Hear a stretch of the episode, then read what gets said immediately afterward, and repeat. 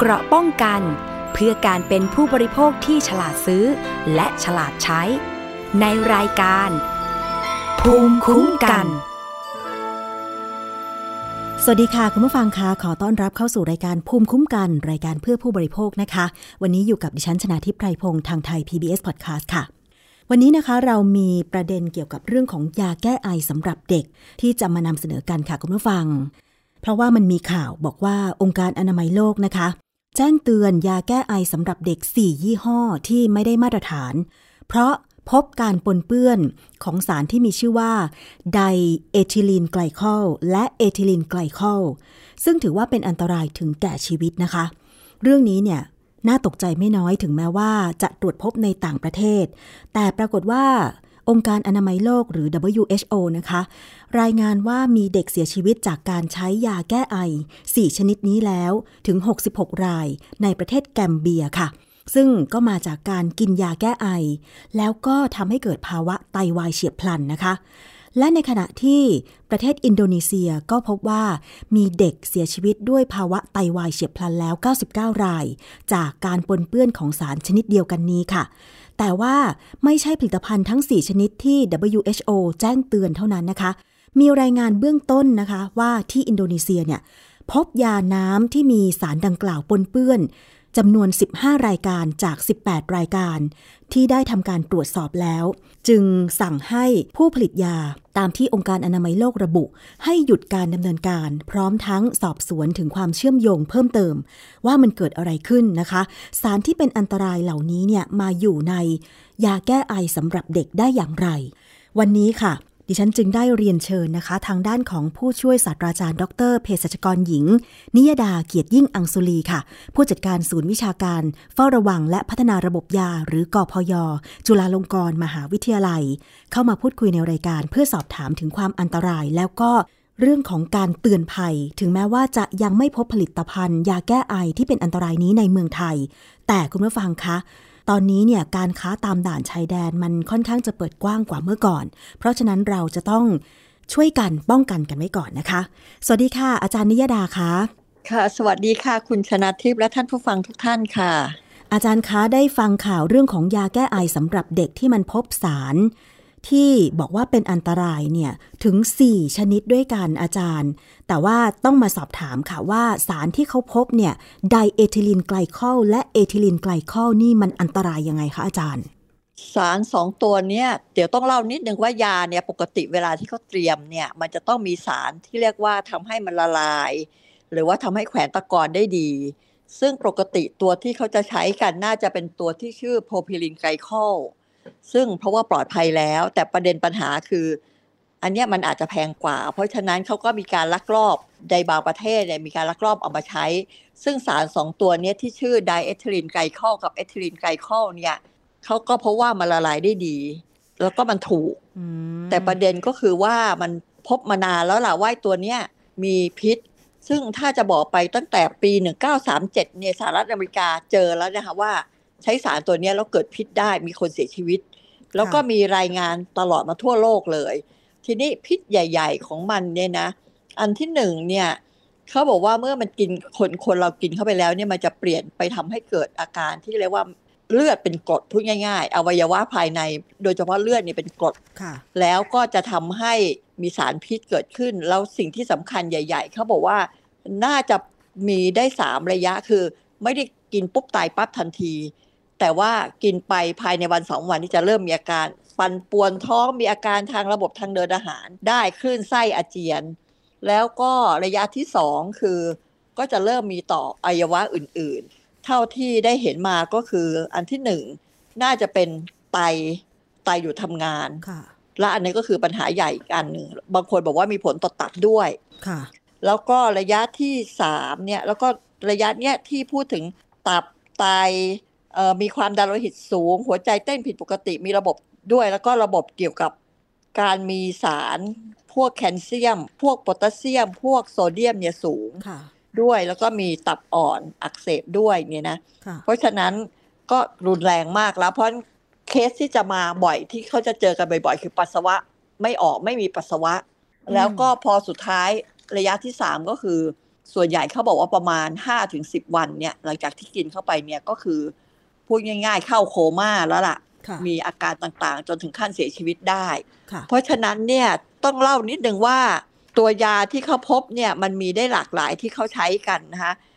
รายงานของต่างประเทศเนี่ยเขาพบว่ามีการใช้ในยาแก้แพ้นะเท่าที่ดูตัวเนี้ยสี่ตัวเนี้ยมียาแก้แพ้ด้วยค่ะนะมียาแก้ไอ มียา พาราเซตามอลเขาก็นิยมใช้กันเยอะด้วยนะ เท่าที่ไปสืบค้นมาต่างๆ หรืออาจจะมียาอย่างอื่น ๆ ที่เอามาใช้กันอยู่ แล้วก็พบมีรายงานได้ สิ่งหนึ่งที่น่ากลัวที่สกี้คุณชนาทิพพูดก็คือ ชายแดน อันที่หนึ่งคือชายแดนเนี่ย พบว่าจากงานวิจัยที่กพยอเองตอนนี้ได้เริ่มไปสำรวจ แล้วก็ดูในชายแดนต่างๆ ทั้งเหนือ อีสาน ตะวันตกแล้วก็ใต้เนี่ยก็เพราะว่ามีการลักลอบนำเข้า ไม่ใช่แค่ยาอย่างเดียว อาหารเสริมที่มีการผสมปนเปื้อน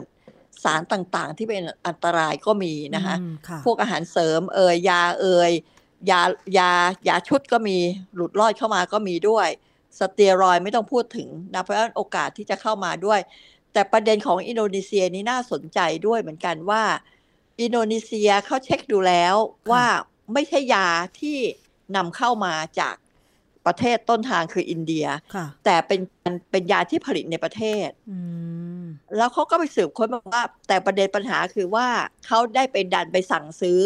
สารตั้งต้นในการมาเป็นตัวทำละลายมาทั้งอะไรทั้งหลายแหล่นี่แหละ มาไปใช้สารตัวนี้เองด้วย เพราะฉะนั้นที่ออยบอกว่า เอ้ย ไม่มียาขึ้นทะเบียนไม่มีอะไรก็ก็ดีนะนี่เป็นเรื่องที่ดี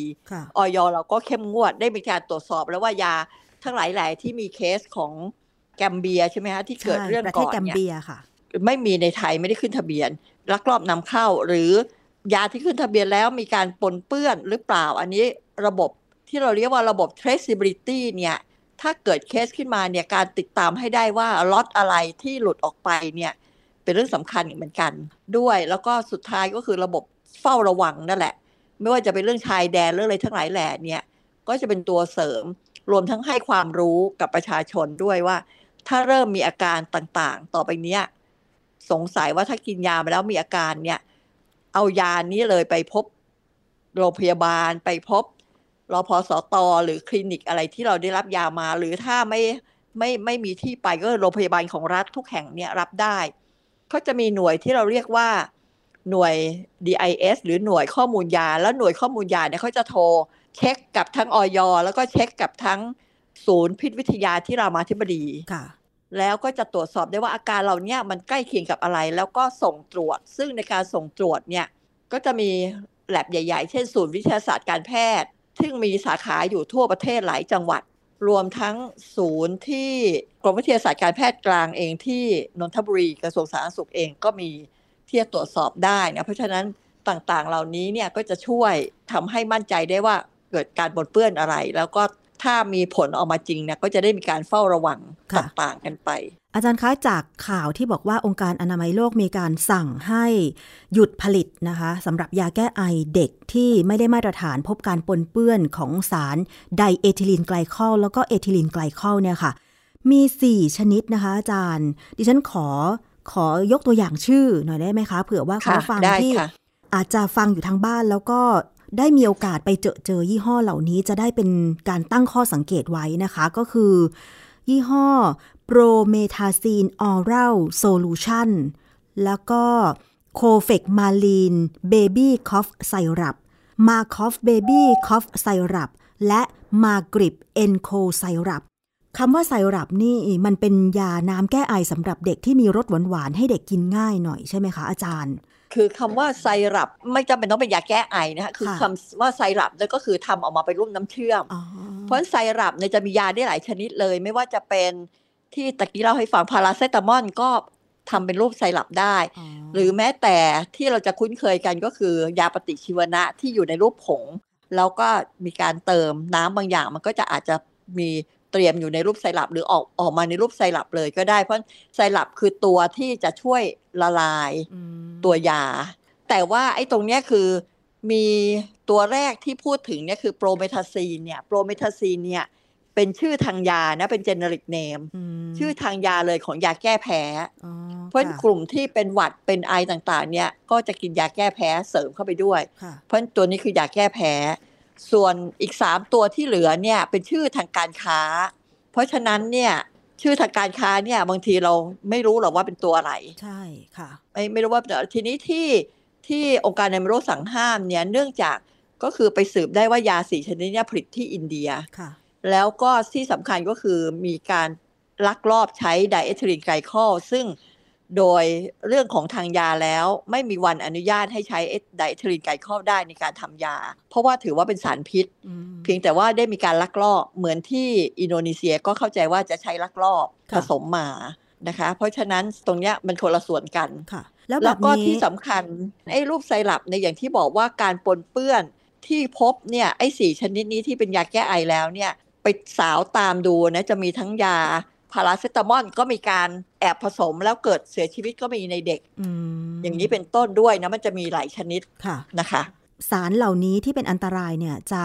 นำไปลักลอบใช้เป็นตัวทำละลายในยาชนิดน้ำใช่ไหมคะอาจารย์ ใช่ค่ะ เพราะฉะนั้นเนี่ยยาเด็กน่าจะมีความเสี่ยงที่จะมีการลักลอบใช้สารเหล่านี้ ใช่ไหมคะอาจารย์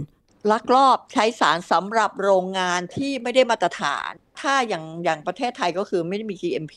ค่ะแต่ถึงจะมีสมมติในอินเดียเราก็ไม่รู้ว่าเขาได้ GMP อะไรกันบ้างเนี่ยนะ ถ้าไม่ได้มีการมาตรวจติดตาม อยู่อย่างต่อเนื่องเนี่ย ก็มีความสุ่มเสี่ยงที่จะพยายามลดต้นทุนพูดง่ายๆค่ะกลุ่มเนี้ยเราก็อย่างน้อยสบายใจว่าไม่ได้ไม่ได้ไม่ได้ผลิตในประเทศไทยค่ะแต่อย่างที่บอกอินโดนีเซียก็มียา local made ก็คือผลิตในประเทศเขาแต่ ลักลอบได้ เพราะว่าอันนี้เองอย. เนี่ยแม้ว่าจะได้ออกมาปฏิเสธ แล้วว่าไม่มียานี้ขึ้นทะเบียน แต่ก็น่าจะได้ไปกำชับโรงงานว่าอย่าลักลอบเอายาที่เวลาขึ้นทะเบียนเขาเช็คดูแล้วแหละว่าไม่มีตัวนี้ แต่เวลาผลิตเนี่ยประหยัดต้นทุนขึ้นมา แล้วไม่มีจริยธรรมพูดตรงไปตรงมา มีการเอาเข้าเนี่ยก็ควรจะได้ไปย้ำเตือน บางคนอาจจะเผลอเลอไม่คิดว่ามันจะรุนแรงขนาดนั้นหรืออะไรก็แล้วแต่เนี่ย เป็นการย้ำเตือนอีกทีหนึ่งก็ดีสำหรับโรงงานทั้งหลายแหล่ซึ่ง GMP บ้านเราก็ไม่ได้ตลอดชีวิตนะให้แล้วก็มีการไปตรวจซ้ำตรวจซ้ำอยู่ตลอดไปค่ะค่ะ ซึ่งอันนี้เป็นมาตรฐานการขออนุญาตผลิตยาในประเทศไทยนะคะ แต่ว่าที่เราเป็นห่วงก็คือว่าถ้ามันเกิดมีการลักลอบเข้ามาตามด่านชายแดน ซึ่งอาจจะเล็ดรอด ลอดหูลอดตาเจ้าหน้าที่มาได้ แล้วอีกอย่างหนึ่งคือ ประเทศไทยเราเองก็มีแรงงานต่างด้าวเข้ามาทำงานเยอะใช่ไหมคะ แล้วบางคนเนี่ยลักลอบมาทำงานก็ไม่ได้ไปขึ้นทะเบียน เวลาเจ็บป่วยก็ไม่สามารถไปรักษาตามสถานพยาบาลของรัฐหรือว่าที่ถูกต้องได้ก็มีการลักลอบไปซื้อยามากินเพื่อหวังว่าอาการจะหาย ดิฉันเห็นแรงงานต่างด้าวที่มีลูกเล็กๆ เข้ามาทำงานด้วย บางคนก็คลอดในนี้เหมือนกันอะไรอย่างเงี้ยนะคะ อาจารย์ แบบนี้เนี่ยอย่างหน่วยงานท้องถิ่นอย่างสสจหรือว่า หน่วยงานอย่างคุ้มครองผู้บริโภคในจังหวัดเนี่ยจะสามารถช่วยดูแลไม่ให้มียาที่ลักลอบผสมสารอันตราย อย่างยาแก้ไอ หรือยาชนิดน้ำเนี่ยอย่างภาคใต้เราเราได้เคยได้ยินข่าวว่าอาจจะมีการลักลอบมาผสมน้ำกระท่อมอะไรอย่างเงี้ยค่ะอาจารย์มันมันมีความน่าเป็นห่วงมากน้อยขนาดไหนคะถ้าถ้าจะบอกว่าน่าเป็นห่วงไหมก็มีพอสมควรนะ เพราะว่าจากงานที่เราไปสำรวจมาเนี่ยก็พบมีการแน่ ๆ ตามชายแดนเนี่ยแหละตลาด ตลาดชายแดนทั้งหลายแหล่เนี่ยมีมียาลักลอบนำเข้าแน่นอน ทางเหนือก็จะเจอจากจีน เยอะจากเวียดนามก็มีด้วย แล้วเจอไม่ใช่ยาธรรมดาด้วยนะยาปฏิชีวนะยาสเตียรอยเด็กซ่าเมทาโซนเนี่ยยังมีอยู่ แล้วเรื่องนี้เองเนี่ยก็เป็นเป็นเรื่องใหญ่ที่โดยโดยส่วนตัวกพยเองเราให้ความสำคัญแล้วก็คิดว่ามันมีนโยบายชายแดนอยู่ เราเรียกว่า border health ซิสเต็มของประเทศที่จะต้องดูตามชายแดนเนี่ย เรื่องยาเนี่ยก็มีอยู่บรรจุอยู่บ้างแล้วหลังจากที่เราได้กระตุ้นเรื่องนี้ไปเนี่ยแต่ยังเขายังให้ความสำคัญกับการไปดูที่ด่านด่านออยซึ่งถ้าเขาผ่านด่านออยมาก็คงไม่น่าจะมีปัญหาอะไร ส่วนใหญ่มันก็คือจะมาผ่านด่านที่เราเรียกว่า ด่านธรรมชาติ ด่านวัฒนธรรม ด่านชั่วคราวต่างๆ เนี่ยที่เผอิญประเทศไทยเป็นประเทศที่มีชายแดนเนี่ยติดรอบด้านเลยนะคะอาจารย์ข้างเราหมดเลยเกือบจะหมดประเทศเลยใช่ทางใต้ก็มีมาเลเซียที่จริงนอกจากมาเลเซียเรายังมีสินค้าลักลอบนำเข้าจากอินโดมาด้วยนะค่ะที่เป็นยาก็มีหรือด้วยความเชื่อมั่นในไม่ว่าจะเป็นศาสนาหรือญาติกันหรืออะไรกันเนี่ยพาเข้ามาก็มี หรือพม่านี่แหละ เคยเจอบ่อยเลยมีการ ลักลอบไม่ไม่ใช่นำมาใช้ส่วนตัวอย่างเดียวค่ะลักลอบเอาเข้ามาขายกันเลยด้วยซ้ำอืมในชุมชนพม่าแรงงานพม่าที่อยู่ในจังหวัดประเทศไทยต่างๆไปค่ะนะคะอันนี้ก็เป็นเรื่องหนึ่งที่อาจจะต้องหน่วยงานกกำลังทำกำลังทำโมเดลของการศึกษาดูว่าหน่วยงานต่างๆ เนี่ยควรจะเริ่มให้ความสำคัญแล้วก็กระตุ้นการทำงานที่ชายแดนมากขึ้นยังไงในเรื่องยาค่ะเช่น นโยบายระดับจังหวัด เรา ปลายเดือนเนี้ยเราจะไปประชุมกับกับทีมสงขลากับทีมทางใต้อืมว่าด้วยเรื่องปัญหายาชายแดนด้วยเหมือนกันที่ค่ะจะได้นำข้อมูลการทำงานที่เป็นโมเดลที่ดีๆ ตอนนี้เนี่ยจังหวัดต่างๆเนี่ยเขาจะมี buddy กันคือ จังหวัดของไทยทำงานกับรัฐของมาเลเซีย แลกเปลี่ยนข้อมูลกันแล้วก็แชร์กัน เพื่อจะดูการลักลอบนำเข้าทั้งสองข้าง ซึ่งอันนี้ก็เป็นเรื่องที่ดีค่ะไปหรือทางลาว หรือทาง ไทยกับลาวไม่ว่าจะเป็นทางเหนือเอง เชียงรายน่านกับค่ะอาทางจารลาวย์หรือว่าอีสทางอีสานกับทางลาวเนี่ยก็ได้มีความพยายามทำงานร่วมมือกัน อันนี้เดี๋ยวอนาคตเดี๋ยวเดี๋ยวค่อยมาเล่าต่อค่ะไปนะ เพราะฉะนั้นการที่เอ่อไทย PBS เองได้มาทำเรื่องนี้ แล้วก็กระตุ้นข่าวเนี่ยเป็นเรื่องที่ดีที่อยากจะย้ำอันที่หนึ่ง เวลาซื้อซื้อยาเนี่ยต้องถามชื่อยากับไม่ว่าจะเป็นเภสัชกรหรือได้รับจากแพทย์เนี่ย เป็นสิทธิผู้บริโภคจะต้องรู้จักชื่อยาของตัวเองค่ะ อันนี้ย้ำเลยนะคะอันนี้ใช่ไหมคะอาจารย์ย้ำเลย เพราะว่าดิฉันสิทธิก็เวลากลับบ้านที่ต่างจังหวัดเนี่ยบางทีเราก็ไปถามเหมือนกันนะนะคะ บางทีอย่างญาติเราหรือใครจะไปซื้อยาอย่างเงี้ย เราก็ถามว่าจะไปซื้อยาอะไร เขาก็บอกไม่รู้แต่มันเป็นยาเนี่ยแก้ปวดแก้เมื่อย คือเราพยายามจะอธิบายจาก จากข้อมูลที่เราได้มาจากการสัมภาษณ์อย่างอาจารย์นิยดา หรือคุณหมอหลาย ๆ ท่านอะไรอย่างเงี้ยนะคะ แต่ปรากฏว่าบางค่ะบางคนนะคะโดยธรรมชาติแล้วเนี่ยเขาก็บอกว่ามันจำยากเกินไปชื่อยา ไหนจะชื่อ ส่วนมากเขาจะจำยี่ห้อนะคะ อาจารย์ใช่แต่ว่าใช่พูดถึงว่าจะจำคร่าว ๆ เช่นพาราเซตามอลคือชื่อสามัญทางยาที่เอ่อแก้อาการปวดเมื่อยไหมอะไรอย่างเงี้ยแก้อาการปวดหัวไหมคือเขาจะไม่ค่อยจำอย่างนี้เขาจะจำเป็นยี่ห้อ อันนี้อาจารย์จะช่วยย้ำเตือนยังไงว่า อย่างน้อยๆ เราต้องรู้ข้อมูลยานะคะอาจารย์ อันนี้แหละคือแหมดีใจมากเลยที่ที่พูดเรื่องนี้ เพราะว่าอันที่หนึ่งเมื่อเวลาคุณเกิดอันตรายจากยา เมื่อเร็วๆนี้เองเนี่ยจะเล่าเคสที่รู้สึกรายการโหนกระแสมั้งค่ะได้รับยาอะโลพรินอลเราไม่เราไม่รู้ตอนแรกไม่รู้ แล้วมีอาการแพ้ค่ะแล้วไม่รู้ว่าตัวเองได้รับยาอะไรมา กว่าโรงพยาบาลจะไปสืบเพื่อจะให้หาได้มานี่ก็ย่ำแย่ เพราะฉะนั้นถ้าเรารู้ชื่อยาเนี่ยมันจะช่วยได้เยอะเลยแล้วเป็นสิทธิอันนี้เป็นสิทธิพูดง่าย เพราะว่าณปัจจุบันเนี่ยไม่ว่าจะเป็นร้านยา GPP กำหนดแล้วว่าต้องมีชื่อยาค่ะโรงพยาบาลของรัฐทุกแห่งเนี่ยมีชื่อยาอยู่ละนะโดยโดยโดยโดยหน้าที่เขาโรงพยาบาลเอกชนณ ปัจจุบันเองเนี่ยมีกฎกระทรวงอ่าหรือประกาศกระทรวงอะไรสักอย่างหนึ่งว่าด้วยเรื่องพรบสถานพยาบาลนี่แหละค่ะถ้ากำหนดให้โรงพยาบาล เอกชนก็ต้องระบุชื่อ เขามีฉลากมาตรฐานไปเลยมีชื่อผู้ป่วยชื่อยาขนาดใช้ข้อควรระวังอะไรเนี่ย ให้ค่ะเรียบร้อยนี่บังคับใช้แล้วค่ะส่วนคลินิกเอกชนเนี่ย จะไปมีผลบังคับใช้คือกุมภาปีหน้า แต่ถ้าเราไม่มั่นใจหรือสงสัยเนี่ย ขอร้องอย่างสุภาพได้ว่าขอชื่อ บอกนะคุณหมอหรืขออพชื่ยาบาลไปเลขอยใช่คุไหณมหมอคะไปเลยใช่ หรือพยาบาลไปเลยว่า อันเนี้ย อยากได้เพราะเดี๋ยวเผื่อเกิดมีอะไรขึ้นมาก็จะได้ติดตามหรืออะไรได้ทันท่วงทีนะคะทีเนี้ยนอกจากชื่อแล้วเนี่ย เราเรามักจะใช้ศัพท์อย่างนี้สี่สงสัยสองบอกต่อ อะไรบ้างคะเวลาอาจารย์ที่เรากินยาสี่สงสัยสองบอกต่อนี่เป็นเป็นคำที่เราจะใช้กันคือ อันที่หนึ่งอย่างที่ว่าชื่อทางยาอันที่สองเอกสารอ๋อทะเบียนยาค่ะถ้าเราไปซื้อยาที่ร้านยาได้มาเป็นขวดเป็นอะไรเนี่ย ถ้ามีทะเบียนดูเลยว่ามีทะเบียนจริงไหม ในนั้นจะเขียนว่าหนึ่งเอสองเอสองบีอะไรก็ว่าไปเนี่ยค่ะทับแล้วก็มีพศไปมอย่างน้อยเขาจะมีเลขทะเบียนยา แล้วก็มีบริษัทผู้ผลิตมีอะไรทั้งหลายแหละถ้าเป็นขวดมาค่ะเพ ราะฉะนั้นถ้าถ้าไปกับทางคลินิก ซึ่งอาจจะมีการแบ่งนับเม็ดยาอะไรมาเนี่ย ก็เรียนปรึกษาเลยว่าขอขอชื่อยาค่ะนะคะสรรพคุณโอ้อวดเกินจริงไหมหรือมันตรงกับโรคหรือเปล่าบางทีฟังโฆษณาไอ้ยาตัวเนี้ยสรรพคุณเวอร์หรืออาหารเสริมเนี้ยสรรพคุณเวอร์ไปเลยชนิดที่มันไม่ใช่ยาหรอกมันมันมันไม่ใช่อาหารเสริมหรอกมันเป็นยาค่ะ อันนี้ก็จะต้องสงสัยไว้ก่อนหรือ โอ้อวดเกินจริง เช่น โอ้ดีที่สุดเยี่ยมที่สุดอันเนี้ย แสดงว่าไม่ได้มั่วเลยละไม่ไม่ไม่ไม่ถูกต้องละใช่ไหมยาห้ามโฆษณาถ้าใช่ไหมจะคะอาจารย์ ใช่ ทีนี้สองบอกต่อ ก็ถ้าถ้าเราสงสัยอะไรเราก็ไปสืบไปสืบถามต่อไปปรึกษารอพอสตโรงพยาบาลอะไรต่างๆ ได้ แล้วก็บอกต่อญาติของเราให้ได้รับรู้ต่างๆ ไปด้วย หรือถ้าเราเจอปัญหาเกิดขึ้นนะคะ ไม่ว่าจะไปรอพอสตสสจรอพอชโรงพยาบาลชุมชน หรือแม้แต่โรงพยาบาลศูนย์โรงพยาบาลทั่วไปเนี่ยรับเรื่องร้องเรียนรับเรื่องแจ้งทุกข์ทั้งหลายแหล่ได้หมดค่ะหน่วยสคบจังหวัด หรือแม้แต่เดี๋ยวนี้เราจะมีเครือข่ายที่เรียกว่าเครือข่ายเขาเรียกว่าอะไรนะ สภาของสภาองค์กรของผู้บริโภคขององค์กรผู้บริโภคค่ะซึ่งเขามีหน่วยประจำจังหวัดอยู่ เพราะเราไปร้องเรียนเขาได้เขาสามารถจะมีหน้าที่ตามที่ระบุในกฎหมายเลยว่าส่งเรื่องไปที่ หน่วยงานต้นสังกัดต่างๆ ได้เหมือนกัน อันนี้ก็นะคะคืออนนี้ช่องทางสำหรับใครที่อาจจะค่ะอยู่ต่างจังหวัดทั่วประเทศก็สามารถแจ้ง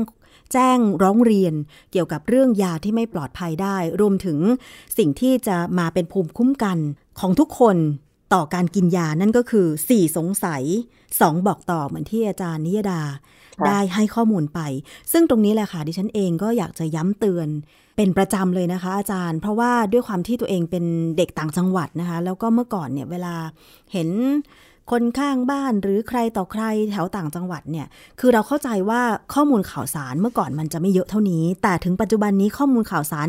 ไปได้ง่ายแล้วล่ะ แต่มันก็มีข้อมูลลวงอีกอะค่ะอาจารย์ ใช่เลยใช่เลยใช่เลย คืออันไหนนะจริง อันไหนไม่จริงไม่รู้บางทีแยกแยะไม่ออกโดยเฉพาะอย่างอาหารเสริมอย่างเงี้ยค่ะ ที่อาจารย์บอกว่าค่ะโฆษณาเกินจริงหรือเปล่าบางคนก็อยากจะหายจากโรค อันนี้ขอช่วยย้ำเตือนอีกครั้งได้ไหมคะอาจารย์นิยดาว่า ถึงจะอยากหายจากโรคร้าย ขนาดไหนก็ตามเนี่ย แต่ถ้ากินยาไม่ถูกกับโรคมันก็ไม่หายนะคะ อาจารย์ใช่ไหมคะ คืออันที่หนึ่ง หายหายจากโรคนี้ว่าหายจากโรคนี้ โรคกับโรคนะคะอาจารย์ โรคกับโรค ทีนี้กลับมาตรงนี้ว่าอันที่หนึ่งยาก็คือรักษารักษาเฉพาะอย่าง แล้วที่สำคัญอยากจะย้ำเลยการแพ้ยาเนี่ยมันขึ้นอยู่กับคนเลยนะ ค่ะ ขึ้นอยู่กับแต่ละคนเพราะอย่าอย่ามั่นใจว่าคนนั้นกินไม่เห็นเป็นอะไร เราจะแพ้เมื่อไหร่ก็ได้ เพราะฉะนั้นทุกครั้งที่กินยาต้องตระหนักไว้เสมอว่า คุณอนันต์โทษมหันต์ยาเป็นดาบสองคม เภสัชเนี่ยกินยาน้อยที่สุดเลย เพราะรู้ดีเยอะ อย่างอาจารย์อ่านนิยดาเป็นต้นข้อมูลยาเยอะใช่นะแล้วอันที่สองอาหารเสริมก็คืออาหารเสริม คือเสริมให้ตัวเราเอง ขาดสารอาหารนู่นนี่นั่นไปค่ะเพราะฉะนั้นถ้าสารอาหารอันไหนโฆษณาว่ารักษาโรคได้ นั่นคือผิดทุกราย อย่าไปเชื่อนะคะ อาจารย์ อย่าไปเชื่อเลย อันนี้ก็นะไม่คือคุ้มไม่คุ้มแล้วก็เปลืองหนึ่งเปลืองเงิน เพราะว่าพวกนี้อาหาร ของแพงค่ะแล้วก็มีการลักลอบลักลอบปนเปื้อนด้วยนะ ที่เราเจอบ่อยที่สุดเลยนะ อันดับหนึ่งตอนนี้ คืออาหารเสริมลดน้ำหนักอืมยังเจออีกยิ่งลดเหรอคะได้เร็วนี่แหละ มีใส่สารพัดที่เราเจอบ่อยที่สุดตอนนี้คือไซบูทามีนล่าสุดยังเพิ่งเจอเองโอ้ที่เป็นเคส แล้วไซบูทามีนเนี่ย โอ้มันลดได้ดีอะ่ะ เมื่อก่อนมันเป็นยานะค่ะเป็นยาเดิมเป็นยาอันตรายควบเป็นควบคุมพิเศษตอนนี้ เปลี่ยนเป็นวัตถุออกฤทธิ์ต่อจิตประสาทประเภทหนึ่ง แต่ก็นี่ไงเห็นไหมขนาดวัตถุออกฤทธิ์ต่อจิตประสาทประเภทหนึ่งยังมีการลักลอบเอามาผสมในอาหารเสริมได้อะอืมค่ะ ใช่ไหมเพราะฉะนั้นไอ้ไดเอทิลีนไกลคอลถ้าจะผสมกันเนี่ย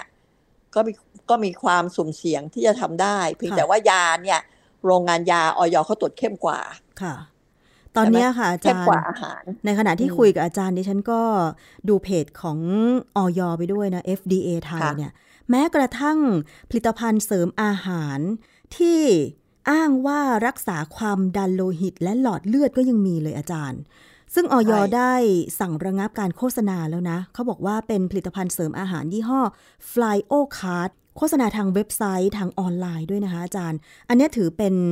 อันตรายแล้วก็เป็นข่าวลวงสำหรับผู้บริโภคเลยนะคะว่าถ้าเกิดคนอยากจะรักษาความดันโลหิต หรือรักษาโรคทางหลอดเลือด แล้วเกิดไปหลงเชื่อ ซื้อผลิตภัณฑ์นี้มากินเนี่ยแทนที่จะหายนะคะอาจารย์ใช่ไหมคะ กลับกลายเป็นว่าอาการอาจจะแย่กว่าเดิมก็ได้ เสียซ้ำซ้อนเลยใช่ เสียซ้ำซ้อนเลยเสียทั้งเงิน โรคไม่หาย แล้วก็ดันได้โรคเพิ่มมาอีกค่ะโรคจากยาตัวอื่นที่มันผสมอยู่ในอาหารนั่นแหละใช่ไหม อันตรายอย่างยิ่งเลยนะคะค่ะอยากจะนำมาย้ำเตือนเป็นประจำสำหรับคุณผู้ฟังรายการภูมิคุ้มกันรายการเพื่อผู้บริโภคนะคะ อาจารย์คะท้ายนี้อาจารย์ นอกจากงานที่อาจารย์ทำก็คือ โครงการต่างๆ ของกพยที่ถือว่าเป็นประโยชน์มากๆสำหรับผู้บริโภค ให้ตระหนักเรื่องการใช้ยาแล้ว ตอนนี้อาจารย์อยากจะย้ำเตือนเรื่องอะไรเป็นพิเศษไหมคะ เกี่ยวกับสถานการณ์ยาในประเทศไทยนะคะ อันที่หนึ่งเนี่ยอย่างที่ว่าเราพรมแดนมันหายไปเยอะเนี่ย เพราะฉะนั้น คนที่อยู่ที่พรมแดนเนี่ยต้องระมัดระวังมากกว่าปกติหน่อยนะเราควรจะต้องให้ความสำคัญกับตรงนี้ อันที่สองเนี่ยกลุ่มประชากรเปราะบางจำนวนหนึ่งเนี่ยยังเข้าไม่ถึงยาแล้วก็ยังได้รับข้อมูลข่าวสารที่ยังไม่ครบถ้วนค่ะไม่ว่าจะเป็นกลุ่มชนเผ่า ซึ่งบางคนก็อาจจะยังอ่านภาษาไทยไม่ได้ หรือแรงงานต่างด้าวที่มาทำงาน แล้วพวกนี้ขยันขันแข็งด้วยนะ ใช่ ต่างๆ เนี่ย จะทำยังไงที่จะให้การ เข้าถึงข้อมูล การเข้าถึงบริการสุขภาพที่ดีต่างๆ เนี่ยเพื่อเขาจะได้เป็นกำลังที่ดีในการเป็นแรงงานที่ดีที่ที่สมบูรณ์เนี่ยก็อยากจะให้หน่วยงานเนี่ยให้ความสำคัญกับเรื่องของการคุ้มครองผู้บริโภคเขาให้เข้าถึงข้อมูลที่ปลอดภัยรวมทั้งยาที่ปลอดภัยด้วยนี่เราก็กำลังมีโครงการกำลังทำอันนี้อยู่ เพิ่มเติมไปด้วย แรงงานอยู่กับบ้าน แรงงานนอกระบบต่างๆเนี่ยก็ยังเข้าไม่ถึง ข้อมูลและบริการสุขภาพด้วยเหมือนกัน อันนี้ก็คิดว่าเป็นเรื่องสำคัญที่เราคงต้องนั่นไปแล้วที่สำคัญปัจจุบันเนี่ยโรคภัยพิบัติต่างๆเนี่ยมันทั้งภัยพิบัติเอ่ยแล้วก็โรคต่างๆ เนี่ยมันจะมาฉับไวมากเลย ใช่ค่ะ สารพัดโรคนะ ตอนนี้ไข้เลือดออกระบาดหนักนะค่ะหน้าฝนเป็นต้นเนี่ยแล้วเวเวลากินยาเวลาเป็นไข้นะ โดยเฉพาะในเด็กเนี่ย ตอนนี้ต้องระวังมันจะมียาลดไข้หลายแบบค่ะ ยาลดไข้บางชนิดเนี่ยมันจะทำให้ไข้เลือดออกอืมรุนแรงขึ้นค่ะโดยเฉพาะยากลุ่มที่เป็นกลุ่ม NSAIDs ถ้าจะพูดไป คือไม่ว่าจะเป็นไอบูโปรเฟนหรืออะไรเนี่ย ถ้าคนที่เด็กเป็นไข้อย่าอย่าเริ่มต้นด้วยยาแรงแล้วยากลุ่มนี้ เพราะว่าถ้าเป็นไข้เลือดออกแล้วเนี่ย อาการเขาจะหนักเลยอืมค่ะ อย่างนี้ทั้งหลายแหล่เนี่ย หรือโรคใหม่ ๆ อะไรเข้ามาอยู่เรื่อยตะกี้เห็นอยู่แวบๆมีหวัดนกหวัดนกจะมาอีกแล้ว มันเยอะมากเลยค่ะทั้งหลายแหล่อาจารย์ เพราะฉะนั้นเนี่ยจากข้อมูลที่อาจารย์นิยดาได้กรุณาให้มาเนี่ยโดยสรุปแล้วก็คือถ้าเกิดว่าเจ็บป่วยไม่สบาย อย่าตัดสินใจซื้อยามากินเองนะคะ ใช่ไหมคะอาจารย์ ต้องไปซื้อยาจากร้านขายยาที่มีเภสัชกร หรือไปหาหมอไปหาเจ้าหน้าที่สาธารณสุข จะได้รักษาอาการอย่างถูกต้องไม่เป็นอันตรายกับชีวิตใช่ไหมคะอาจารย์ ที่จริงอะที่จริงอะอยากจะนำว่าอยากจะย้ำเรื่อง self care มากกว่าคือหนึ่ง เราต้องดูแลตัวเองเบื้องต้นก่อนค่ะ คือถ้าเราไปหวังพึ่งแพทย์เภสัชกรตลอดชีวิตเนี่ยนะคุณฝากไว้กับเขาแล้วถ้าเขาไม่ดีขึ้นมาเรายุ่งเลยหนึ่งวินิจฉัยตัวเองเบื้องต้นเป็นให้ได้ อันเนี้ยเป็นเรื่องสำคัญค่ะอันเนี้ยคือสิทธิผู้บริโภคแล้วก็สิทธิที่จะได้รับการปลูกฝังความเข้าใจเรื่องสุขภาพเบื้องต้น แต่ว่าเราไม่จำเป็นต้องกินยาก่อนค่ะก็ได้ไงดูแลเบื้องต้นเอ้ยขนาดนี้นี่รุนแรงแล้วควรจะไปพบแพทย์นะ ขณะนี้ไปเภสัชกรได้นะ ตอนนี้มี 16 โรค เบื้องต้นไปปรึกษาเภสัชกรได้นะค่ะอะไรอย่างเงี้ยไม่ต้องไปโรงพยาบาล หรือขนาดเนี้ยเราเคยเป็นแล้วพอไหว แล้วก็เช็คดูแล้วไม่ได้รุนแรงมาก แต่ไม่ควรจะทำอย่างงู้นอย่างนี้อย่างนั้นเนี่ยคือคนไทยเราปัจจุบันปล่อยปละละเลยตัวเองจนเอาไปฝากชีวิตไว้กับคนอื่นหมดทุกอย่างแล้ว พอเกิดอะไรขึ้นมาโอ้ยไม่รู้เลยไอ้นี่ก็ไม่รู้ อันเนี้ยคือเราต้องฝึกมาตั้งแต่เด็กใช่ให้เลยค่ะอาจารย์มีความเอ๊ะ มีความตระหนักแล้วก็รู้สุขภาพเบื้องต้นตัวเองก่อนเซลฟ์แคร์เป็นเรื่องสำคัญนะ แต่ว่าจะจะกินยาจะกินอะไรเนี่ย ถ้าเราไม่มั่นใจไม่มีความรู้ไปปรึกษาค่ะนะอันนี้จะเป็นลำดับชั้นไปปรึกษาเภสัชกรก่อนรพสตก่อน แล้วก็ค่อยไปพบแพทย์โรงพยาบาลตามลำดับชั้น แล้วก็ไม่ใช่เป็นอะไรนิดเดียวคุณจะวิ่งไปโรงพยาบาลศูนย์อะไรเงี้ยค่ะมันก็จะทำให้โรงพยาบาลแออัด เพราะฉะนั้นการปรึกษาตามลำดับชั้นนี่จะก็จะทำให้ค่อยๆ มีจังหวะก้าวในการดูแล แล้วคนก็จะได้ไม่ไปแออัดค่ะเกิดเราป่วยฉุกเฉินที่อันตรายมากๆ ไปถึงโรงพยาบาล ตายคนแน่นเตียงไม่มี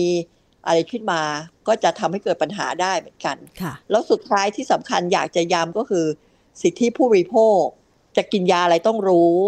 ตัวเองแพ้ยาอะไรรีบบอกค่ะคือสิทธิและหน้าที่ไปด้วยกัน สิทธิรู้ว่าเรามีสิทธิ์อะไรได้บ้าง เรามีสิทธิ์ขออะไรได้บ้าง และขณะเดียวกัน เราเราจะละเว้นสิทธิ์บางอย่างก็ได้ เช่น บางคนมีเงินอยู่ละสามสิบาท ฉันอาจจะให้มากกว่า30บาท บริจาคโรงพยาบาลอะไรก็ได้ค่ะ แต่ถ้าเราไม่มีเราก็เอาตามพอเหมาะพอสม แล้วก็ที่สำคัญ ยาไม่ใช่พระเจ้าค่ะการกินยาไม่ได้แก้ปัญหาโรคการป้องกันโรคเป็นเรื่องสำคัญ ป้องกันส่งเสริมสร้างเสริมสุขภาพเป็นเรื่องสำคัญ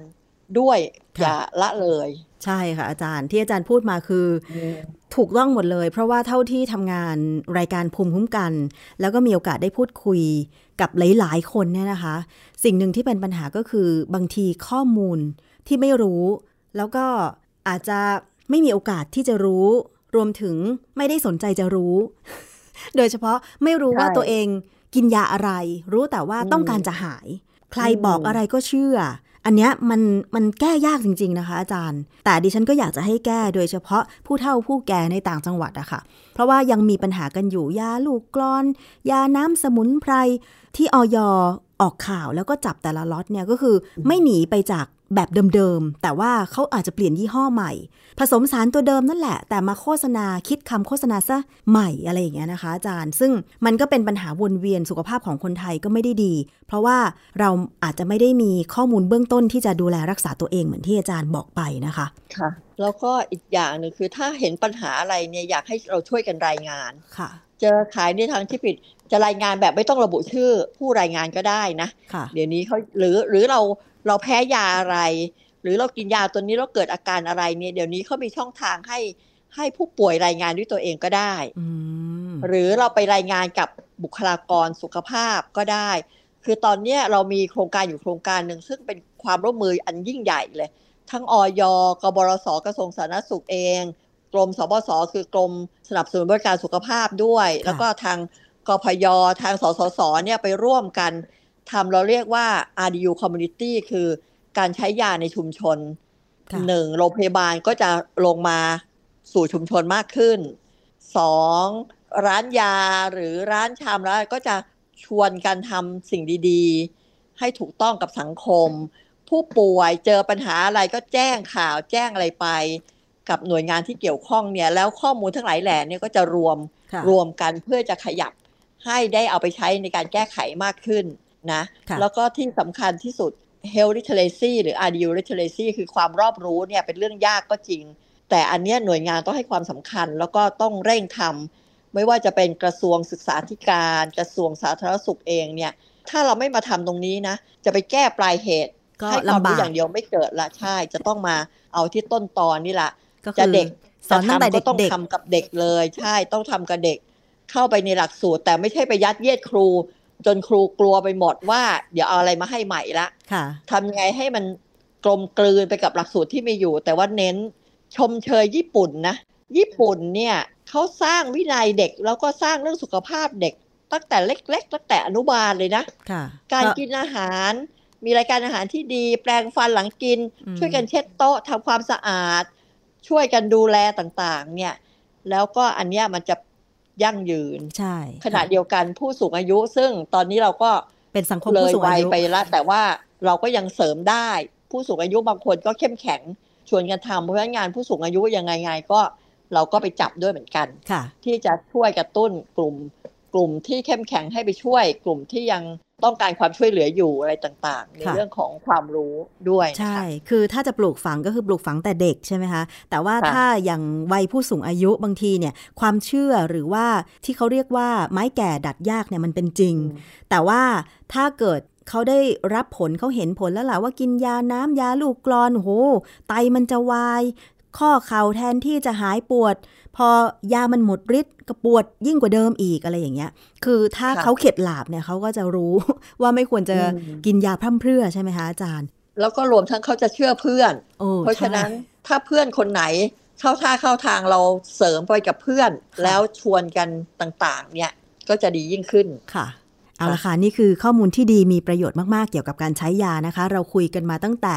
ยาแก้ไอสำหรับเด็กที่อันตรายมีการสั่งห้ามผลิตกันละ แล้วก็เราก็ต้องช่วยกันดูแลว่าเอ๊ะมันจะมีเข้ามาตามด่านชายแดนอะไรไหม หรือว่าติดตามข้อมูลข่าวสารเรื่องยาอะไรต่างๆเนี่ยไม่ว่าจะเป็นจากกพยเอง หรือว่าทางสื่อเพจของ ออยนะคะสำนักงงานคณะกรรมการอาหารและยา หรือว่าถ้ามีประเด็นข้อสงสัยอะไร โทรไปสอบถามโดยตรงก็ได้นะคะ ที่ออย หมายเลขโทรศัพท์ 1556 แล้วก็ต้องขอบพระคุณอย่างมากเลยค่ะ ผู้ช่วยศาสตราจารย์ดรเภสัชกรหญิง นิยดาเกียรติยิ่งอังสุลีนะคะ ผู้จัดการศูนย์วิชาการเฝ้าระวัง และพัฒนาระบบยา จุฬาลงกรณ์มหาวิทยาลัยมากๆค่ะ เดี๋ยวโอกาสหน้าเรียนเชิญอาจารย์พูดคุยในรายการใหม่นะคะค่ะด้วยความยินดีค่ะ ขอบพระคุณค่ะ สวัสดีค่ะค่ะ เอาละค่ะคุณผู้ฟังที่ต้องนำเรื่องนี้มาย้ำเตือนนะคะ ก็คือยาแก้ไอเนี่ยมันสำหรับเด็กเนาะแล้วถ้ามีสารอันตรายอย่างไดเอทิลีนไกลคอลและเอทิลีนไกลคอลซึ่งมันเป็นตัวทำละลายในยาน้ำนะคะ แล้วก็ถ้ากินเข้าไปเนี่ยมันมีพิษต่อมนุษย์นะคะสามารถทำให้เสียชีวิตได้ อันนี้ไม่ควรอย่างยิ่งที่บริษัทผลิตยา จะนำมาใช้เลยนะคะ อย่างที่อาจารย์นิยดาบอกมันเป็นไปไม่ได้ที่เขาจะอนุญาตให้ใช้สารตัวนี้ คือมันถูกแต่มันเป็นพิษ เพราะฉะนั้นไม่อนุญาตให้ใช้ช่วยกันดูแลเฝ้าระวังกันด้วยนะคะ เกราะป้องกันเพื่อการเป็นผู้บริโภคที่ฉลาดซื้อ และฉลาดใช้ ในรายการ ภูมิคุ้มกัน อีกเรื่องหนึ่งค่ะที่มีการกวดขันจับกลุ่มกัน ล่าสุดนี้ก็คือเรื่องของอาหารที่อันตราย เพราะว่า ไม่ผ่านการตรวจโรค อาหารที่ว่าก็คือไส้กรอกที่มาจากต่างประเทศค่ะคุณผู้ฟัง กรมปศุสัตว์นะคะ ตรวจยึดไส้กรอกหมู ที่อยู่ในห่อสีแดงๆ มีตัวอักษรภาษาจีน เขาบอกว่าตามอินเทอร์เน็ตเขาเรียกชื่อว่าไส้กรอกสิงโตนะคะ เพราะว่ามันมีภาษาจีนอยู่ ตรงหีบห่อ มีการลักลอบนำใส่กระเป๋าเดินทาง ของผู้โดยสารมาจากต่างประเทศค่ะ ทางกรมปศุสัตว์เตือนเลยนะคะว่าไส้กรอกหมูลักลอบนำเข้าเนี่ยเสี่ยงที่จะแพร่โรค อหิวา แอฟริกาในสุกรนะคะ นายสัตวแพทย์ โสพัฒน์ชวานกุล รองอธิบดีและโฆษกกรมปศุสัตว์นะคะ เปิดเผยบอกว่า จากรายงานของชุดปฏิบัติการสุนัขดมกลิ่น ด่านกักกันสัตว์ท่าอากาศยานสุวรรณภูมิ กองสารวัตรและกักกัน ได้มีการตรวจยึดไส้กรอกหมูในกระเป๋าเดินทางผู้โดยสารที่มาจากต่างประเทศนะคะ เพื่อยกระดับป้องกันโรคระบาดสัตว์เข้าประเทศ ซึ่งหลังจากมีการตรวจว่ามีการระบาดของโรคอหิวาแอฟริกาในสุกร หรือ ASF นะคะ ในทวีปเอเชีย ซึ่งเกิดโรคระบาดเฉพาะในหมูเท่านั้น แต่ว่าไม่ติดต่อนะคะ หรือว่าเป็นอันตรายต่อสัตว์ชนิดอื่น แต่ว่าอย่างไรก็ตามค่ะ โรค ASF เนี่ยได้สร้างความเสียหายต่ออุตสาหกรรม การเลี้ยงสุกรของไทยอย่างมาก กรมปศุสัตว์เพิ่มมาตรการควบคุมการเคลื่อนย้ายสุกร เป็นๆ แล้วก็ซากสุกรด้วยนะคะ ภายหลังจากมีการตรวจสอบ ตามภาพข่าวที่เขาไปตรวจสอบเนี่ยโอ้โห เอาไส้กรอกสิงโตเนี่ยนะคะที่มีฉลากเป็นภาษาจีนเนี่ยยัดใส่กระเป๋าเดินทางมา เต็มกระเป๋าเลย พร้อมกับขนมหรือบะหมี่อะไรสักอย่างนี่แหละนะคะมีความผิดนะคะ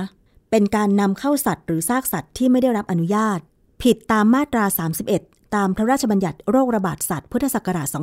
2558 มีบทกำหนดโทษตามมาตรา 68 มีโทษจำคุกไม่เกิน 2 ปี หรือปรับไม่เกิน 2 0 0 0 0 0บาท หรือทั้งจำทั้งปรับนะคะ ทั้งนี้ค่ะ กระทรวงเกษตรและสหกรณ์กรมปศุสัตว์เนี่ยมีมาตรการควบคุมป้องกันโรคระบาดสัตว์ เพื่อป้องกันไม่ให้มี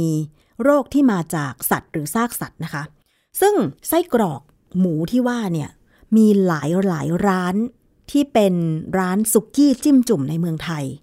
นำมาเป็นวัตถุดิบให้บริการในร้านสุกี้นั้นด้วย แต่ล่าสุดนี้เห็นบอกว่า มีประกาศจากทางร้านที่หน้าเพจของเขาบอกว่า ไม่มีการนำไส้กรอกหมู สิงโตเนี่ย ยี่ห้อสิงโตเนี่ยนะคะ มาให้บริการลูกค้าแล้วก็คืองด ไม่เอาไส้กรอกยี่ห้อนี้ มาเป็นวัตถุดิบในร้านให้บริการลูกค้าแล้ว เพราะฉะนั้นเนี่ยเรื่องนี้ไม่ได้สำคัญเฉพาะผู้บริโภค ผู้กินเท่านั้นนะร้านอาหารต่างๆ ก็ต้องติดตามข้อมูลข่าวสารเรื่องของวัตถุดิบ เนื้อสัตว์หรือผักผลไม้ที่อาจจะมีการปนเปื้อนของสารอันตรายแบบนี้ด้วยอย่างใกล้ชิดนะคะคุณผู้ฟัง เพราะปัจจุบันโรคระบาดไม่เฉพาะในคนเท่านั้นในสัตว์ก็เยอะมาก เพราะว่าภูมิอากาศมันเปลี่ยนแปลงนะคะ แล้วก็การระบาดของโรคต่างๆเนี่ยเป็นไปได้ง่าย ถึงแม้ว่า โรคอหิวาแอฟริกา ในหมูหรือ ASF เนี่ยจะไม่ระบาดสู่คนก็ตาม แต่ว่าใครจะไปรู้ล่ะว่ามันเป็นเชื้อไวรัสอะ แล้วมันอยู่ในผลิตภัณฑ์อาหาร ถ้าเกิดมันยังมีฤทธิ์อยู่อะไรอย่างเงี้ย หรือว่ามันมีเชื้ออยู่ แล้วคนกินเข้าไปโดยไม่ผ่านการปรุงให้สุก หรือถึงแม้ปรุงให้สุกก็ไม่สามารถทำอะไรมันได้อย่างเงี้ย มันก็ต้องป้องกันไว้จะดีกว่าใช่ไหมคะ เรื่องของโรคระบาดในสัตว์การเคลื่อนย้ายซากสัตว์ต่างๆ เนี่ย จึงจำเป็นจะต้องเข้มงวด เพราะฉะนั้นให้กำลังใจด้วยนะคะสำหรับเจ้าหน้าที่ที่อยู่ตามด่านชายแดนด่านกักกันต่างๆ ให้ตรงไปตรงมาในการตรวจพวกนี้ ไม่งั้นคนไทยก็อาจจะได้รับผลกระทบ มันไม่ใช่แค่กินเข้าไปแล้วจะอันตรายเนาะถ้ามันระบาดในสัตว์เสียหายกับการปศุสัตว์ของไทยเนี่ยจะยิ่งทวีความรุนแรงไปกันใหญ่นะคะคุณผู้ฟัง ซึ่งถ้าพบเห็นนะคะว่า มีเนื้อมีซากสัตว์อะไรต้องสงสัยว่าเอ๊ะ มันจะเข้ามาแบบถูกต้องไหม ผ่านการตรวจโรคไหมนะคะ โทรไปที่สายด่วน กรมปศุสัตว์ค่ะ หมายเลขโทรศัพท์ 063 225 6888 หรือว่าแจ้งเบาะแสผ่านแอปพลิเคชัน DLD เป็นภาษาอังกฤษตัวใหญ่นะคะ DLD 4.0 ตลอด 24 ชั่วโมงค่ะ นี่คือช่วงเวลาของรายการภูมิคุ้มกันรายการเพื่อผู้บริโภคช่วงแรกนะคะเรายังมีคิดก่อนเชื่อ ซึ่งดิฉันคุยกับดรแก้วกังสดานนภัย นักพิษวิทยา นำงานวิจัยที่อาจารย์แก้วไปค้นคว้า จากฐานข้อมูลวิจัยทั่วโลกมานำเสนอกัน เกี่ยวกับผลิตภัณฑ์หรือว่าสินค้าอาหารต่างๆ ที่เราอุปโภคบริโภคกันอยู่ในทุกวันนี้ วันนี้มีเรื่องของงานวิจัยนมดัดแปลงสูตรถั่วเหลือง กับอาการปวดท้องประจำเดือนมาฝากกันค่ะ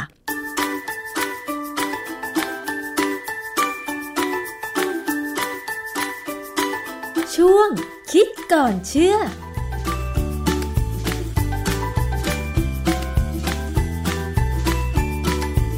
พบกันในช่วงคิดก่อนเชื่อกับดรแก้วกังสดานนภัยนักพิษวิทยากับดิฉันชนาทิพไพรพงศ์ค่ะ วันนี้เราจะพูดถึงเรื่องของนมที่มีผลกับผู้หญิงเมื่อโตขึ้น พูดอย่างนี้หลายคนอาจจะคิดสงสัยว่าเอ๊ะมันคืออะไร ผู้หญิงเราเนี่ยเมื่อโตขึ้นเป็นวัยรุ่นก็จะต้องมีประจำเดือนใช่ไหมคะ แต่คุณผู้ฟังคะอาการหนึ่งที่มักจะมากับการเป็นประจำเดือน นั่นก็คืออาการปวดท้อง ซึ่งมันก็มีสาเหตุเกี่ยวกับเรื่องของฮอร์โมนเพศในผู้หญิงอะนะคะ แต่ก็คิดว่าคงไม่มีใครอยากจะปวดประจำเดือนใช่ไหมคะ ก็ต้องหาวิธีบรรเทากันไป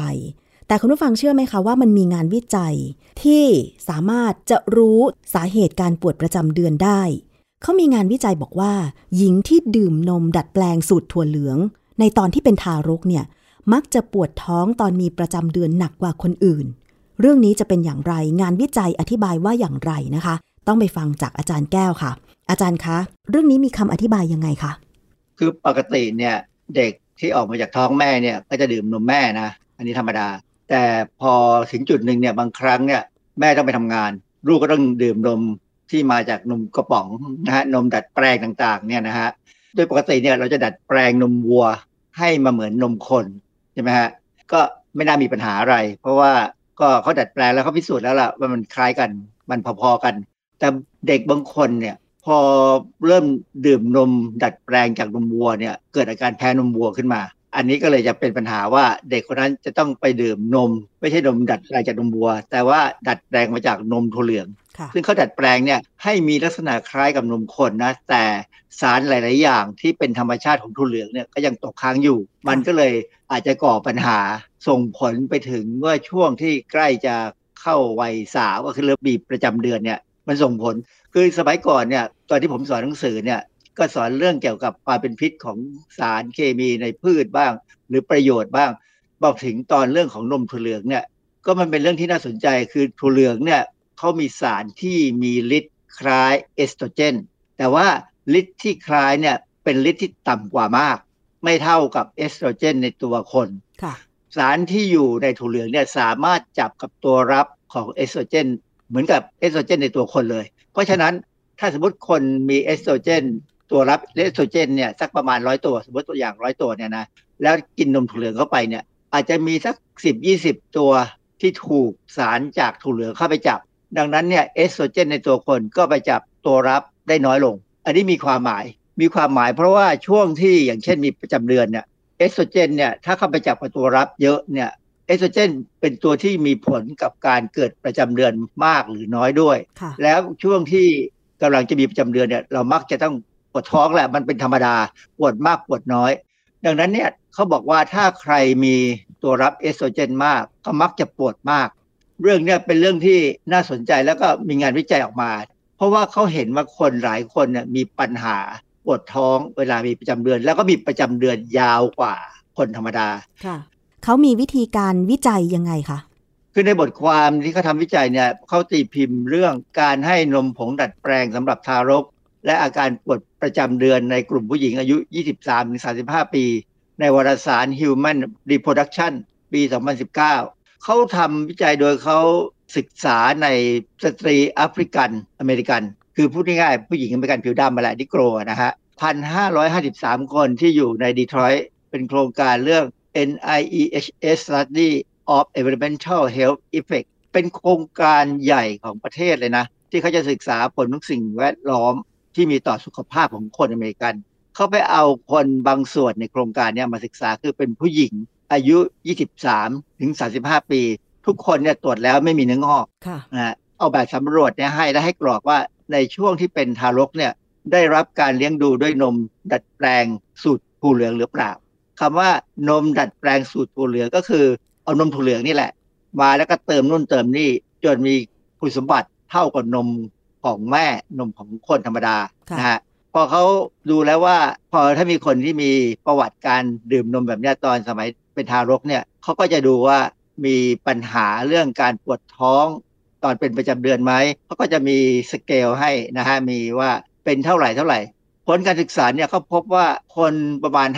50%ที่ปวดท้องระดับปานกลางหรือรุนแรงเนี่ยในช่วงที่มีประจำเดือนเนี่ยส่วนใหญ่ก็จะดื่มนมพวกนี้ แล้วในการแก้ปัญหาเวลาคนที่ปวดประจำเดือนไปหาหมอเนี่ยหมอก็จะให้ฮอร์โมน ส่วนใหญ่ก็เป็นยาเม็ดคุมกำเนิดนี่แหละให้กิน ซึ่งมันจะช่วยบรรเทาอาการปวดประจำเดือนได้นะถามว่าการใช้ยาเม็ดคุมกำเนิดเนี่ยเป็นเรื่องดีไหมเออมันเป็นยาที่ใช้เมื่อจำเป็น แต่ถ้าไม่จำเป็นเนี่ยต้องใช้เนี่ยมันก็เพิ่มความเสี่ยงขึ้นมาหน่อยหนึ่งแหละว่า คนนี้อาจจะมีปัญหาเรื่องมะเร็งเต้านมมะเร็งมดลูกนะ แต่มันเป็นความเสี่ยงที่คนที่จะเป็นจะต้องใช้ยาเม็ดคุมกำเนิดเนี่ยเขาต้องยอมรับได้ ผลการวิจัยที่บอกว่า คนที่กินนมสูตรถั่วเหลืองตอนเป็นทารก พอโตขึ้นเมื่อมีประจำเดือนมักจะมีอาการปวดประจำเดือนมากถึง 50%ผลตรงนี้มันบ่งบอกอะไรเราได้บ้างคะอาจารย์ คือมันค่อนข้างจะน่าสนใจ เพราะว่ามันไปตอกย้ำกับการค้นพบก่อนหน้านี้ คืองานวิจัยที่ผมพูดเมื่อกี้เนี่ยเขาทำเมื่อปี 2019 แต่ว่าเมื่อปี 2001 เนี่ยเคยมีงานวิจัยตีในวารสารจามาเรื่องการได้รับนมผงดัดแปลงจากถั่วเหลือง ในทารก และผลทางระบบต่อมไร้ท่อ และการเจริญพันธุ์ในวัยหนุ่มสาว อันนี้เขาศึกษาในผู้หญิงคอเคเชียน คือผู้หญิงอเมริกันผิวขาว นะที่ได้รับนมดัดแปลงสูตรถั่วเหลืองนี่แหละ ซึ่งก็มีแนวโน้มของระยะเวลาเป็นประจำเดือนนานกว่าคนทั่วๆไป แล้วก็มีความเจ็บปวดมากกว่า คือเขายืนยันกัน เพราะฉะนั้นสองงานวิจัยเนี่ยเป็นตัวที่บอกว่าถ้าใครที่เคยดื่มนมนมดัดแปลงสูตรถั่วเหลืองเนี่ยตั้งแต่ตอนเล็ก ๆ เนี่ย คุณน่าจะมีโอกาสแล้วที่จะมีปัญหาก็ระวังตัวแล้วกันเต็มตัว คือในงานวิจัยทั้งสองชิ้นเนี่ยเขาก็ไม่ได้บอกว่ากระบวนการมันเป็นยังไง แต่ว่าสิ่งหนึ่งที่ เรารู้กันนะ ผมเคยคุมสัมมนานักศึกษาปริญญาโทปริญญาเอกเนี่ย มีอยู่ครั้งหนึ่งเด็กเขาเอาบทความวิจัยเรื่องการที่ว่าถ้าผู้หญิงเนี่ยตั้งท้องแล้วอ้วนปรากฏว่าเด็กที่ออกมาเนี่ยถ้าเป็นเด็กผู้หญิงเนี่ยนะเมื่อตรวจแล้วเนี่ยเขาจะมีเขาเรียกว่าตัวรับฮอร์โมนเอสโตรเจนในในร่างกายเขาเนี่ยสูงกว่าเด็กทั่ว ๆ ไป ก็คือหมายความว่า แม่ที่ตั้งท้องแล้วอ้วน ลูกที่เกิดมาจะมีตัวรับเอสโตรเจนมากกว่าเด็กที่แม่ไม่อ้วนใช่ไหมคะอาจารย์ใช่เพราะว่าเขาบอกว่าคนที่ท้องเนี่ยน้ำหนักตัวไม่ควรจะขึ้นเกิน 10กิโลมันมีคำอธิบายถึงเหตุผลไหมคะว่าทำไมเด็กที่เกิดมาจากแม่ที่ตอนตั้งครรภ์อ้วนเกิน 10 กิโล เด็กคนนั้นถึงมีตัวรับเอสโตรเจน มากกว่าเด็กคนอื่น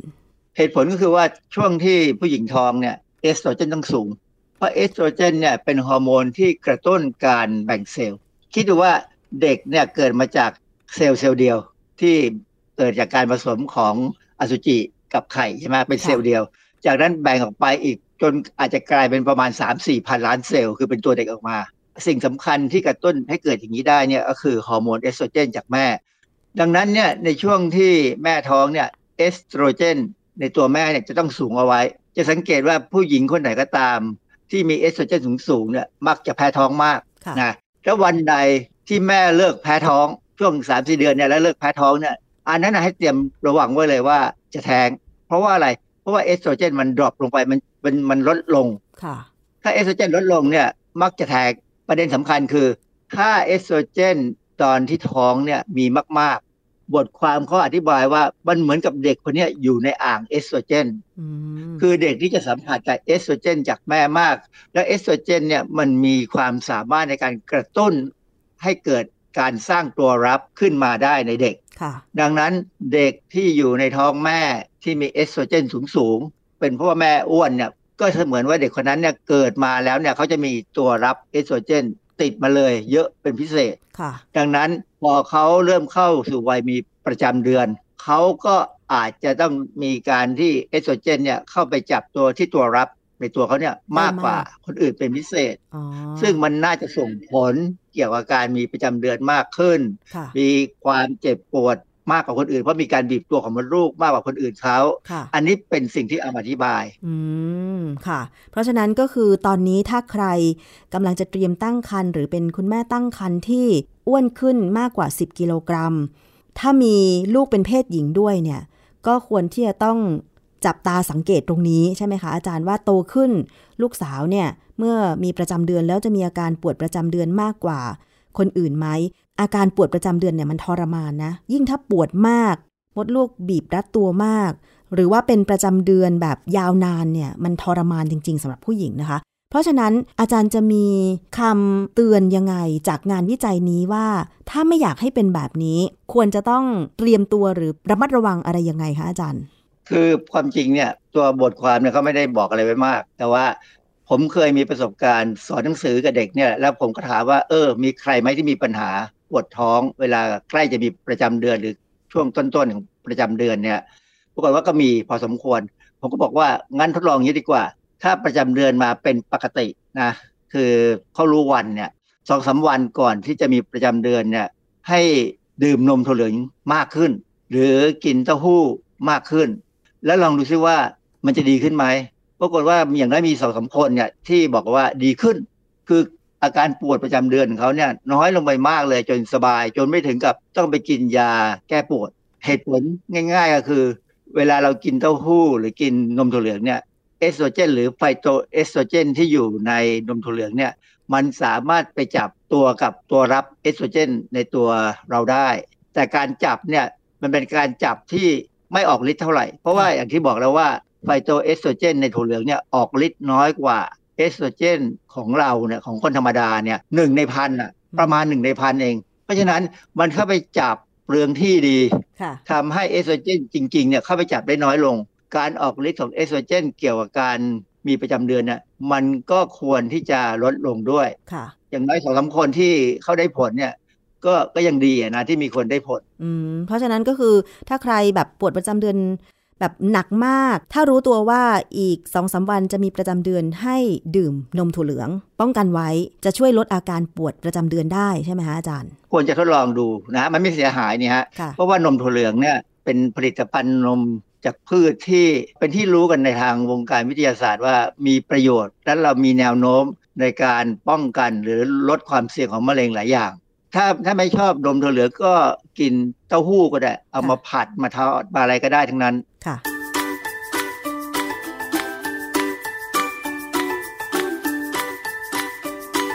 ช่วงคิดก่อนเชื่อ